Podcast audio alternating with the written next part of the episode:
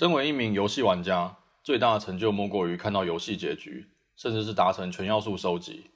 当玩家认为自己已经摸透一款游戏时，殊不知可能有另外一群人正在用自己从未想过的规则、限制挑战他们自己对游戏理解的极限。大家好，我是来介绍失礼剑的 DC，我是马里奥六四收集一百二十颗星花了六年的莉莉莉。欢迎大家收听《莉莉宅生 EP Four》，一定是我过关的方式不对，谈论非典型游戏玩法。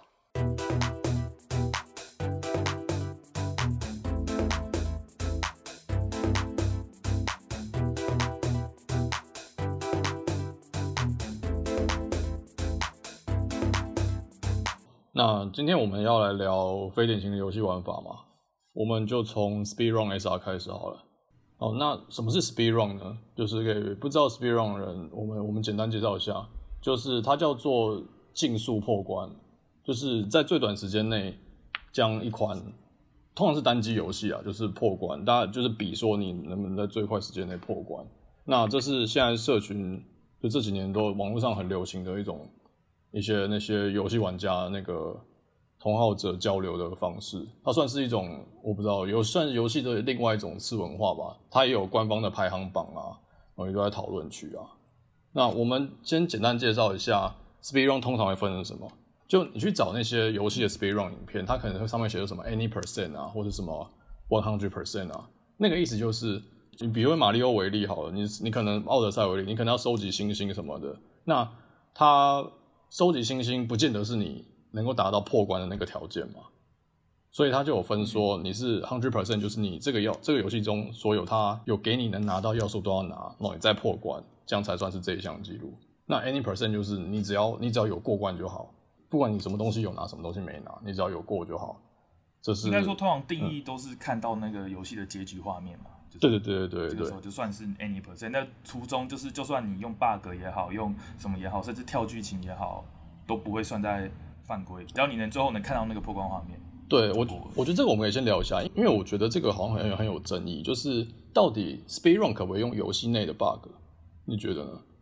我觉得应该要可以啊，因为毕竟你就是人手操控嘛。很多时候那什么又不算 bug，就是这种有分 glitch 跟 bug 嘛。对对，那有些就认为说格律曲这种不算啦，但是其实格律曲跟 bug 这种东西其实是就定义很模糊嘛。对对对对对，因为通常 bug 是指就是比较明显的那个设计失误嘛。失误对设计上是。对对对，啊，格律曲有点像是意料之外的，像记忆体异位那种东西出来的。嗯、可是一个熟练的 speedrun 玩家，他这些都是可以掌握的。就是我甚至有看过一个洛克人破关，他是两三分钟全破，然后就是用记忆体意味。在某一个点的某一个瞬间受伤，他就直接进到结局画面。那 像这种到底算不算？其实也这这种就会有争议啊，因为这比较像是炫技，就你的游戏理解。对，但通常其实这种东西都会通常再拉一个排行榜出来啦。我印象没错。对对对，所以我觉得很好，就是它有分类啦。就一个游戏，你有可能会看到可能四五个分类都很常见。对对，它规则就定得清楚，就是你这个可以用什么什么技巧过啊，那个不能用什么什么技巧过，都会分开排。所以就是尽量减少争议的，我觉得这样很对，就是有种公平竞争的感觉嘛。你今天发现到什么疑问，哎、欸，我们就把你另外拉一个排行榜。你们你们神仙打神仙嘛，对不对？我们人凡人打凡人嘛，对吧、啊？我觉得这样是蛮健康的一个机制。那对，所以常见的其实就是 hundred percent 跟 any percent，然后还有一种叫做 low percent 啊，就是就是最严苛的，就是你只能取最低限度的。好，那 ZZ 要不要介绍一下你的第一款 SR 的游戏？嗯、呃，说到 Speedrun 啊，就是我，因为我我要提到一个，就是我小时候印象很深，应该甚至可以说就是让我就是对游戏深深着迷一款游戏，就是马里奥六十，超级玛丽六世。那这一款游戏就是在 Speedrun 中算是非常有名，就是到现在还有很多的 Twitch 上还在跑这一款的 Speedrun。那它为什么到现在就是还有这么多人在玩这款游戏？就是因为它当初开创一个很独特的概念，叫做箱庭世界。因为像就是马里奥六世的前一代，就是耀西与马里奥，它还是走一个横向卷轴的过关方式，就是大家比较知道传统的马里奥。可是到马六六四时，它就变一个三 D 的世界，那有一点像现在说的开放世界，但是又不太一样，所以那个时候被称为箱庭世界，就是它的一关一关是一个一个的小小的世界，那它里面有很多个目标，就是你可以去达成，去拿里面的星星这样。那拿到的方法不太一样，有点像是说，如果现在的开放世界啊，就是你在台湾做一个自助旅行嘛，对不对？就是你想去哪里玩就去哪里玩。那箱庭世界就比较像定向越野，就是给你一个目标。但是不确定你的那个进行的方式，就是不限制这样子，比较没那么多限制。那听起来很像就是 Switch 的马里奥奥德赛那样子吗？对，其实概念上是差不多的，只是它比起来就是像奥德赛嘛，它一关可能有好几十颗星星，然后它可能就是拿的方式很简单，就是你现在来看会比较适合小孩子或者是家人一起同乐，就是哎、我这边找到一个星星，然后那边也找到一个月亮这样子。对，可是，在那个时候呢，马六六世它是一关可能只有不到十个，就是七到八个星星左右。那这个时候，它的过程会比奥德赛的那种拿法会长很多。这个星星可能在某个山的山顶，或者是在地图的另外一边，这种比较还是有一个比较长的过关过程的一个形态这样子。对。那话说回来，就是这游戏的目标就是这样嘛。那为什么它会跟 Speedrun 扯上关系呢？就是因为第一个是他那个时候是刚进入 3D 游戏，那他能够进入的那个操作是非常丰富的，就是有二十多个动作，然后你可以攀墙，可以蹬墙，可以前空翻、后空翻之类的，所以就会造成说每个人就是你可以花式过关啊，不会像以前马里奥只能单纯的冲刺跟跳跃两个动作。那它的地图又是三 D 立体的，所以就是过法是各种。千奇百怪的，那如果放到 Speedrun，你就看到很多非常流畅，然后且就是顺顺哎非常流畅的操作这样子。哦，那它在 Speedrun 就分，因为然后它再加上它的破关条件有两种，一种是最简单的破关方式，就是我们大家可能会提到，就是 Speedrun 会分成 any percent 跟一百 percent。对，那如果要看到破关画面，就是所谓的 any percent 嘛，那基本上马六六四就是收集七十颗星星。然后打倒库霸，你就会看到一个结局动画。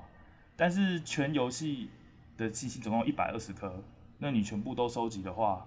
就是又是另外一种记录这样子。对，嗯、那因为小时候我就很喜欢玩超级马六六四嘛，我就就如同我那个开头所讲的，我到我从小一玩，我第一这是我第一款这就是要求家人帮我买的游电游戏主机马里奥六四，然后我从小一就买了。然后到小六花了六年，我才收集到全部一百二十颗星星。那所以我对这款游戏就是印象很深。然后后来我去 YouTube 去网络上找，就是世界最速破关到底多少？那一百二十颗星星，就是最最快的话是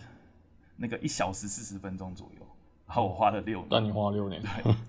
对我花了六年。对，那这就是我第一款就是知道 Speedrun 游戏啊。那我。之前不是说，就是我到现在还是 Twitch 还是很多人在实况这款游戏，然后我发现就是最近还有 Speedrun，还有它可以走宾果的形式，非常有趣。因为像我说这款游戏有很多个世界，有很多个星星，那我就找到一个叫做 Mario Bingo 的一种 Speedrun 方式，就是它是两个人竞赛，然后中间会放个宾果卡，那宾果卡是随机产生的。这个游戏有十五个世界，那他可能会说这个世界拿全部的星星。然后或者是在哪一个世界拿超过一百五十个金币这样子的规则，那两边选手就会用他们自己的策略去想办法画那个点嘛，然后让它连成一条线，然后得胜这样。那这样的话就比一般的传统 Speedrun 比起来，就是更加的那个有战略性，不会两个人都选一样的关卡，他们可能熟练度不同，他们就会想画不同样的线。然后由于每次卡都是随机的，所以看起来每一场的进。就是比较像考他们硬实力，而不是说像以前被被通关的方法这样子。哦，就不是你那个，就不是你很熟一款游戏就上去了，因为有那个冰果，就是你就有策略，要当场决定你的策略是什么。那像我的话，呃，我对 SR 的印印象是来自于洛克人 X 四。嗯，就其实一开始我是先看到 X 四的 TAS 啊，就觉得说，干这至少也是人可以做出这种动作嘛。然后才进而去找资料，然后看到有 Speedrun 这件事情。那我顺我顺便提一下好了，就是有人听过另一个东西叫 TAS，就它其实也算 Speedrun 的一种啦，只是它不太一样，是电脑帮你下指令去跑 Speedrun。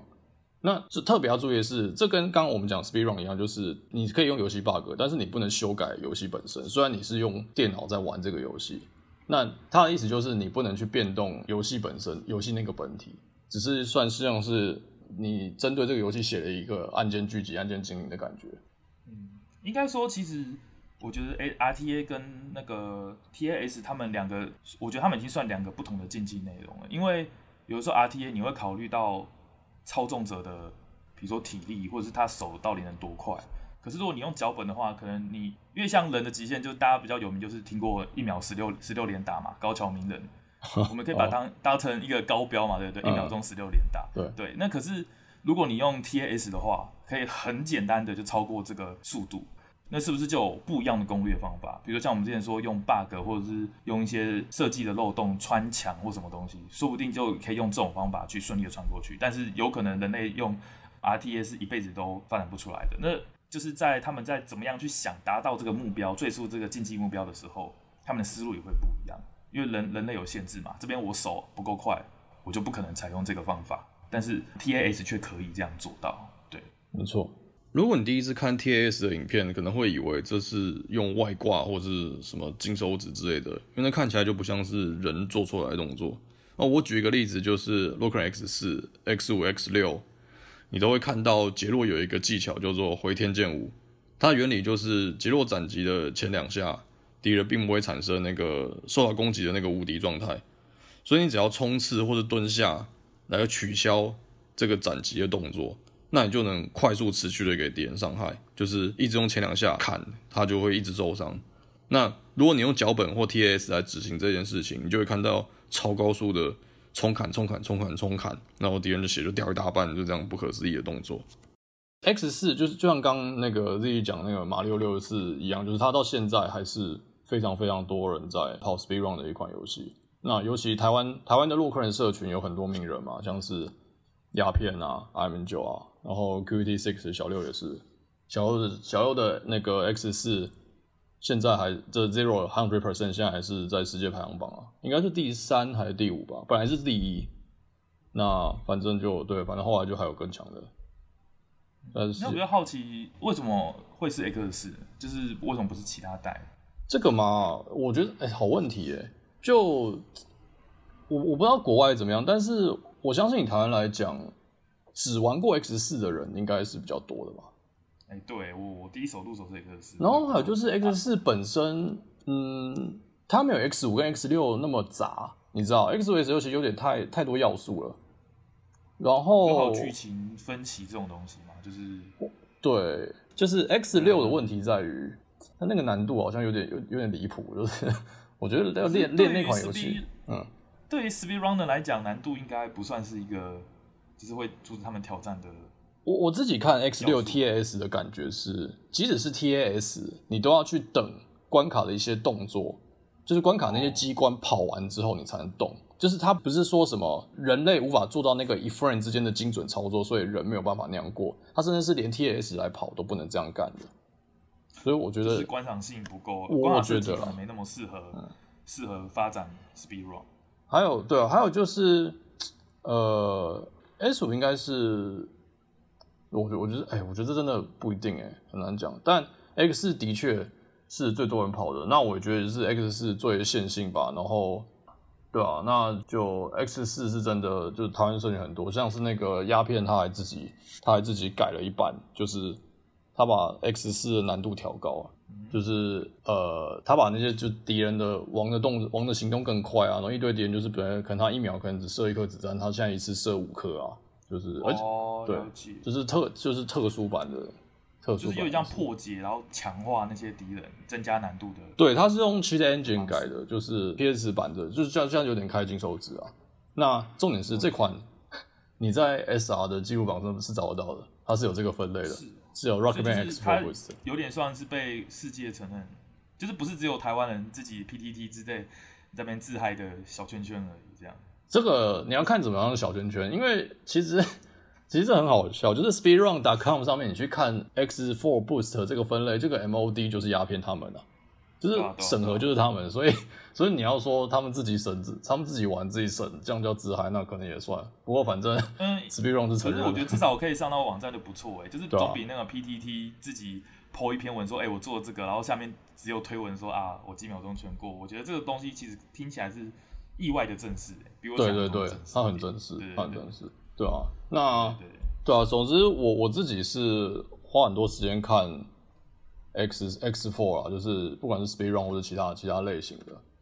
那我我最喜欢就是 X X Four，我觉得观赏性高，是因为 X 四本身它就有分杰洛跟艾克斯破关嘛，就是两条路线破。那因为很明显，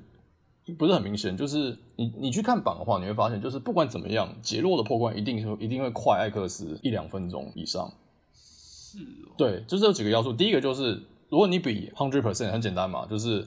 那个杰洛不用拿装备，但艾克斯要。哦，对，这四个嘛，对。那还有就是，你不管怎么样，就是杰洛少打一次卡尼尔，就是中间本来打完四网之后，艾克斯要打卡尼尔，可是杰洛就是跑个动画就结束了，所以又省了大概至少有三十秒吧，就像这样子。那就是像 Speed Run 啊，就是在世界上已经已经不算少数的玩家共同追求的目标嘛。那它有一个 Speed Run 点 com 这个网站，然后当然去上传它的最速破关，或者是。他们的排行榜去排名竞争这样，那但是比起这一个网站，我想介绍另外一个算节目吧，叫做 GDQ Game Down Quick。那它比较有趣的是，它其实不是一个就是让玩家在那边比拼排名的一个节目或者是活动，它是一个慈善的一个，它是它不是比速度的活动，它是一个慈善的活动，就是它里面会。征求一些志愿者，比如说，如果你觉得你什么游戏，你马你马里奥六是玩的很快，你跟他说我可以在两小时之内破关，然后就记录你带给他，那他就会帮你审核，就说哦，你应该有这实力，就把你安排到他们节目上。那他们到时候会在 Twitch 会开一个就是实况，然后就是你会你会看到有一个人跟一群观众在一个像小房间里面，然后。看他就是及时表演这个 speed run，那由于这个是算比较表演性质嘛，所以他的那个限制其实并不会很很严苛，也没有说叫你说哎、一定要拿世界第一，要不然我就罚你钱什么，也没有这样，他就是表演赛，所以他那个其实他那个 range 都蛮宽的，就是比如说你跟他记记你一小时五十分可以破，那他可能给你一个 buffer，可能啊你两小两个半小时全破，不要影响我们节目就好，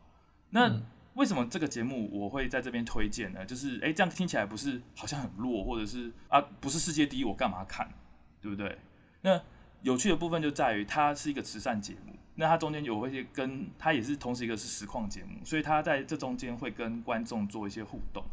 就是观众可以抖内给他给这个节目嘛，就是做慈善，然后可以决定说，诶，他如果可以有结局 A，这游戏如果有结局 A 跟结局 B，观众可以抖内，然后投票说，诶。我想要今天想要他走结局 B，即使这可能不是世界最快的跑法，但是在合理的时间内，然后这个抖内比较高哦，他就会走结局 B，或者是他想要帮主角取什么名字，然后观众都可以用抖内的方式去去帮他做决定，这样，那这样观众跟这个台就产生互动，那这个台的募款也募得到不少钱。那还有一个特点就是他既然在现场嘛，然后旁边也有主持人。所以他他在过关的途中，他也会跟主持人讲解说我现在在干什么，因为他不用这么全神贯注嘛，有 buffer，没有那么多压力，所以他都会说，哎、欸，我现在用个什么什么的技巧，然后去穿过去。那如果成功穿过去呢，大家就会得以掌声；那如果失败的话，大家也就是呃礼貌而不失尴尬的，也得一点小掌声，这样就是这是有可能发生的嘛，因为毕竟是 live 嘛，对不对？嗯、那就是可能主持人就会跟他。安慰一下，然后他可能也会自嘲一下，说哈哈，我我就烂 之类的，对，那就是整个气氛是很轻松有趣，不是那种一般电竞比赛那种肃杀之气之类的。嗯，那除了一般常见 speed run 以外，它有些很特殊的比赛内容，像我印象最深刻的是蒙眼全破神奇宝贝蓝版，就是最早初代的第一世代的版本，它是两个人蒙眼，然后利用游戏内的 glitch，大概在。三十分钟左右就可以全破一代，就是看到结局画面。那那是用格力学啊，就是其实我看不是很懂，反正他们就是到很多选端，然后按按按按按按，然后就突然就破图叭叭叭，然后就跳到了后面的关卡，然后最后就全破。那最好笑的是他们要蒙眼，所以他们就是戴着一个眼罩，然后两边在那边拿个 gamble，然后这边按按按按按。然后我记得就是他们限制时间是大概是三十五分钟还是四十五分钟，我忘了。然后反正有一个就是二十五分钟他就过了，然后他眼罩一拿下来就看说：“兄弟，你前面是不是做错了？你现在完全是迷路哎。”然后他说：“啊，干，怎么可能？你不要搞我，你不要搞我，真的假的？你怎么过了？”然后所以所以他看一眼就知道对手呃不算对手嘛，反正就是他他隔壁这位人就是已经错了。对对对，因为他那都全英文的，我大概理解的话，我觉得是这样。哦，而且就是就是这个东西是有个顺序嘛，因为毕竟是用格力曲，不是一个就是练功练练什么的东西，所以大家一看就知道说，哎，你这个路线不是触发格力曲的必经之路。哦，嗯，对对对对对，他说，哎，你怎么跟我走的方式不一样？然后他还循循善诱，然后让他在时间内过了这样，然后结束以后眼罩脱下来，他们两个就一个得。互相给一个大大的拥抱，我觉得就是温馨又好笑又感动，这样对，其实很温馨，因为这东西就不是一个争第一名、第二名、争奖金的一个活动。那我觉得这这个节目就非常的有意义。那甚至有一些很夸张的一些竞速，像那个 Borderland 有打宝要素的 FPS 游戏，那在这个游戏也可以竞速，因为这这东西就是大家没有办法想象，因为是打宝游戏啊，所以就是怎么可能有个公平的方式去。确认他是最速过关，你懂我意思吗？嗯，那他这是比什么？他对啊，就像我说，他这个娱乐节目，所以他就是也他也是比最速过关，但是就就没差啊，反正要比就比啊。你就看到有一个人就是突然打到一把橘装，然后全场欢声雷动，然后他就瞬间秒掉一个 BOSS，然后另外一个人还在打前面的小怪，这样就是这这是一个很轻松，然后没有这么的死，然后没有这么严肃的游戏的，就会有这种很很愉快的桥段。可是你真的在比 speed run 干，真的发生这种事，一定。气到疯掉，你知道吗？我觉得是很棒的节目。那他他是半年一次，就是一月跟七月都会各举办一次。然后好像有的时候会有一些小节目，但是我不确定。每一次都是维持七天二十四小时，所以如果有兴趣的观众就是在那边，就是可以挂一下退去然后看一下。而且由于他们的节目时间都安排好了，所以甚至你可以找 schedule 去看，哎、我喜欢的游戏在哪一天的几点会播。那之前像我们很有名的台湾的那个 Speed Run Runner。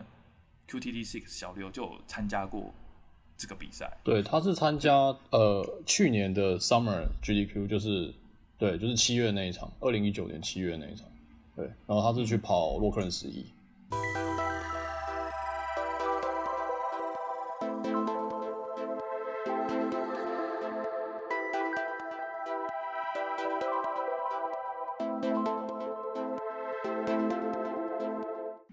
啊像我们刚才讨论过，就是 Speed Runner 嘛，那这个是就是比较大，然后比较有名的一种，就是特殊破关的方式，就是不是说像我们平常一样单纯看到游戏结局或者是成就百分之百，那他们是在速度和技巧上去做一个比拼或突破他们的极限。那说到极限、啊，就是除了速度这个要素以外，其实还有一些其他不同的难度，就是特殊的玩法。对，有的人可能就是物理上限制，比如说。我不用双手过关，或者是我可能将这个游戏的画面遮一半，或者什么东西的去进行这款游戏。像我印象很深刻啊，就是我小时候有买那个电玩通杂志嘛，就是发明纸，那它都会刊载一些就是刚发售的电玩的攻略。那有一个人蛮有趣，就是他的编辑，就是他负责那一个 part 的小编会在旁边有个小角落，然后可能就是会说。比如那一篇是《恶灵古堡四》的破关攻略好了，那小姐就会说：“哎、某某编辑尝试用小刀过关，只用小刀过关，然后就会说第一天，然后我过到了哪一个地方，然后被电锯男杀死了，然后我觉得很困难，这样他就会写一下他的心得，就是在你在看攻略的同时，然后你是有一些小故事可以看，就是说，哎、编辑同时也在用那个小刀在挑战他的极限。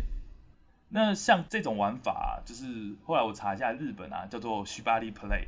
翻成中文就叫做束缚 play，就是 S N 那个束缚 play，真的，你去 Nico 大百科打这个 Shibari play，它第一条就是 S N play，然后使用绳子的，对对对对对，我就不说了。然后第二种就是游戏的 play，对自己做一些限制。那它有哪些限制呢？就是比如就像 R P G 嘛，它可能一个队伍是四个人，那它可能只用一个人。或者是他选最弱的四个人，或者是只选女性或男性这样，因为他们这个比较不像外国的 speedrun.com 有那种，至少我没有找到说有一个真的很正式的规则或排行，他们比较像是自己上传到 Nico 动画上，然后把自己的过程，然后用标题说就是今天这个实况组我要做我要挑战什么什么 play，然后就有一个分类就是 Shibari play，已。所所以它大致的规则就是怎么讲，用最难的方式去过关吗？是这样吗？对，就是他们可能自己认为最难的方式，他们可能就在影片一飘，就是说、哦、这一次破关，这是 FF，比如 FF 破关，我打算只用最烂的职业，不用任何道具，不用任何魔法破关，然后就开始从头开始演这样，然后可能下面会有个 timer 这样子。他好像这不算 speed run，就是只要能过就好了。所以他们就是一边过，然后一边会有注解，就说我这边虽然就是为了要达成这个目标，这个人太烂了，所以我要练功练久一点才能过这样子。嗯，你讲到这个，我就想到那个洛克人也有这种台湾的洛克人社群，就是鸦片啊，鸦片最爱干这种事情，就他有一大堆玩洛克人的方式，嗯、像你刚刚讲的那个遮荧幕也有啊，就是荧幕关掉，然后就凭声音跟理解力去去玩，然后还有就是用那个 DDR 那叫什么跳舞垫、跳舞踏垫哦，跳舞垫哦，我懂。对，就是你光想就觉得很难，就你的跳舞踏垫是代替你的键盘输入，然后还有就是。还有比较特别，就是有一些游戏才能用的，就是关图层的，就是那对啊，那要模拟器吧？对对对，因为你实体你不可能去改那个晶片嘛。对，那我刚刚讲那个图层，就是意思就是说，因为游戏它它就是有前景跟那个背景嘛，应该是这样讲吧？嗯、对对对对，就是你可以踩的东西都叫前景啊，啊，背景就是不太会跟你互动的物件。最简单来讲是这样，但详细定义不没有那么简单，但是基本上是可以这样理解，就是前景是会跟你互动的物件，像地板。像敌人，像道具，嗯，那背景就是图，不会跟你没办法互动这样。对，那反正那个意思就是说，你模拟器可以控制这些图层要不要显示出来。对对对。对，它它只是对它只是控制，就是你看不到它，当然还是存在那边，就是它如果是墙，就是还是墙，只是你看不到。应该说，实际上看起来就像你在天空中走路，在透明的地板上走路这样，对对对。但是你不知道前面有墙，或者是前面是不是有个洞啊？你没有办法去判断。啊，这就吃，对啊，这就吃你的，你本来就记着这个游戏是长什么样子，对吧？然后还有那个嘛，双视窗，然后不同角色。双视窗，你说同时吗？同时就是你一组一组输入，一组键盘，然后你同时玩两个游戏。它可能同一个游戏，但是两个角色啊。比如说 X 四来讲，可能就是一边是杰洛在破关，一边是 X 在破关。哦，你有看过这个我在。那个日本的那个 Shibari Play，我也看到类似的项目，它是它是用 TAS 啦，然后它是同时破四个不款不同的游戏，就是好像洛克人就是原主的三四五六还是二二三四五，我忘记了，反正就是它同时是对不同游戏，然后他用一组 TAS 的输入，然后让他们相继破关啊，应该不太可能同时，我没有看完，但是就是对，就是你会看，就是他们会用很多，因为因为每一关的一定长得完全不一样嘛。可是你就会发现，他们可能在一边在跳的时候，然后另外一边故意撞怪让他受伤，然后让他不要跳。就比如说你这边如果两边同时跳，一边会掉到悬崖，嗯，可是另外一边又一定要跳。这个时候他本来要掉到悬崖那边，他可能就走过去撞怪，然后另外一边赶快跳起来，让他在受伤的时候不吃到跳这个指令。嗯，趁他硬直的时候，对，趁他硬直，对，趁他硬直的时候，然后赶快跳过那个悬崖，然后等到换硬直的人结束硬直的时候，他就不需要跳了。对，我觉得这个这真的很有趣，而且这就是也是花了一一番心思吧。我觉得就是。因为毕竟是完全不同的概念的游戏，不是说你认为这关怎么过就可以这样过，你要考虑其他三个视窗这个时间点在干什么。我觉得这个真的是看起来很酷，观赏性非常够。哎、欸，我以前跟过一次鸦片还是小六的，我觉得这个好看是好看，可是我觉得观赏性很累，看久之后看久之后很累，就觉得他很厉害吗？还是特殊特殊 play？就是同时啊，就是他同时两个画面，哦、就是觉得很屌，就看起来真的很累。他们算很熟练吗？还是他们也是？就当然没有 T 就是没有 T S 那样完全不思考，他就是要思考一下，或者等说，像你刚刚讲的，他必须要等，比如说左边画面这个角色必须要受伤硬直，不然的话那个指令输下去他就爆了，所以，嗯、所以他就是要对吧、啊？要你知道步步为营这样子的感觉，对吧、啊？哦、呃，应该说，我想问的是，他们是初见吗？就是他们是一边玩一边试，还是说他们已经知道怎么过，然后表演得关？这个嘛。我觉得应该是没有跑过，没有用这样跑过一次吧。他就是说，哦，哦，有这个玩法，我们今天来玩这个，这个感觉。嗯，就他心里有个底，就是有点像就是第一次挑战这样，嗯、有点初见这样。然后我比较像这样。然后我觉得看起来就像是，我觉得我不是在看一个动作游戏的实况，你知道吗？就真的很有趣，嗯、就是游戏。你要变成另一个角度完全思考这个游戏，就想说，哦，我知道等一下前面有三只蜜蜂，然后右边的画面是呃有一个升降跳台。所以我，我现在要花点时间想一下，我现在下一步要干嘛？就是我已经是完全是用策略游戏的思维在看待这个游戏是怎么回事了。就让我想到游戏叫做那个《刚佛列特》，就是它是那个原本那个洛克人 Z 一我制作组做的游戏。它其实也蛮有趣的，就是因为你以往知道，就是洛克人系列或 Zero，它可能没有内建像我们刚才说的花式的一些表演，就是说，比如说你慢慢稳稳的过关，也不会怎么样嘛。就是它系统内没有什么评价这种东西，就硬要说，我印象只有 X 四的那个孔雀关会有速度评价而已。哦、对，嗯。但是甘佛列特它很有趣，就是它看起来跟原本的那个洛克人就一模一样嘛，就是一个蓝，它连主角都是蓝色的，然后走在那边，然后射豆子枪。然后 反正就是一种也是一样，你看起来很眼熟的感觉。对对对对对对，就是你看起来就是哦，这个不就是那个洛什么人的那个吗的那个感觉的游戏，嗯，对吧？然后它比较有趣的是，它所有的动作都会，应该说它击杀敌人的方式都会有送分。比如说你今天同时射爆两个敌人，因为我刚才说，其实它不是单纯的子弹，它的子弹是避雷针，所以你射到了以后，你可以放电电它嘛，那这是一个 DOT。所以你如果同时射三个敌人，然后同时放电，他们就会同时被电死。然后这个时候就有分数，然后当你受伤或者是开大招的时候，就是你快不行了，你要开大招的时候，这些分数就会归零。那到游戏的结束的时候，就是这些分数会决定你这关的评价，然后有成就或者是任务之类的。所以他就把洛克人到最后你玩这个游戏，就是觉得过关很简单，你只是要杀掉 BOSS，其实不难。但是它难的是在于你怎么赚高这个分数。所以玩到最后，你就发现，哎，你像是在过一个。策略游戏有点像你刚才说鸦片那个例子，就是你今天看到三只怪在前面，以往洛克人看到就是小豆蛋啪啪啪啪啪啪全部打掉，嗯，反正他死了。对，可是他到那个时候就会变成说，哎、欸，比如左边一个，右边两个，那我要先跳一下，先标最上面那一个，然后再用另外武器同时标两个，然后再一起电掉，然后甚至是他有时候可能这个画面只有一个，但是你到下一个场景有两个，那你可能在这两个画面来回。标满，然后想办法去赚最大得分，然后甚至空中垫跟在地上垫的那个不一样的分数都会拿的不一样，所以最后看起来就是，如果你真的玩的强的玩家，每一个都要拿 SS 评价的话，就是看起来非常的花式，很有表演的感觉。对，就不是单纯说看到他我就嗯蹦嗯蹦，然后就就一路碾过去，不是，你会看到他有很多的特殊动作，比如说这只留着不打，然后等到这只血比较少，我留着不打，我先打血多的，然后等下就遇到两只血少的，我就再一起垫掉，这样分数最高。就你会去开始算，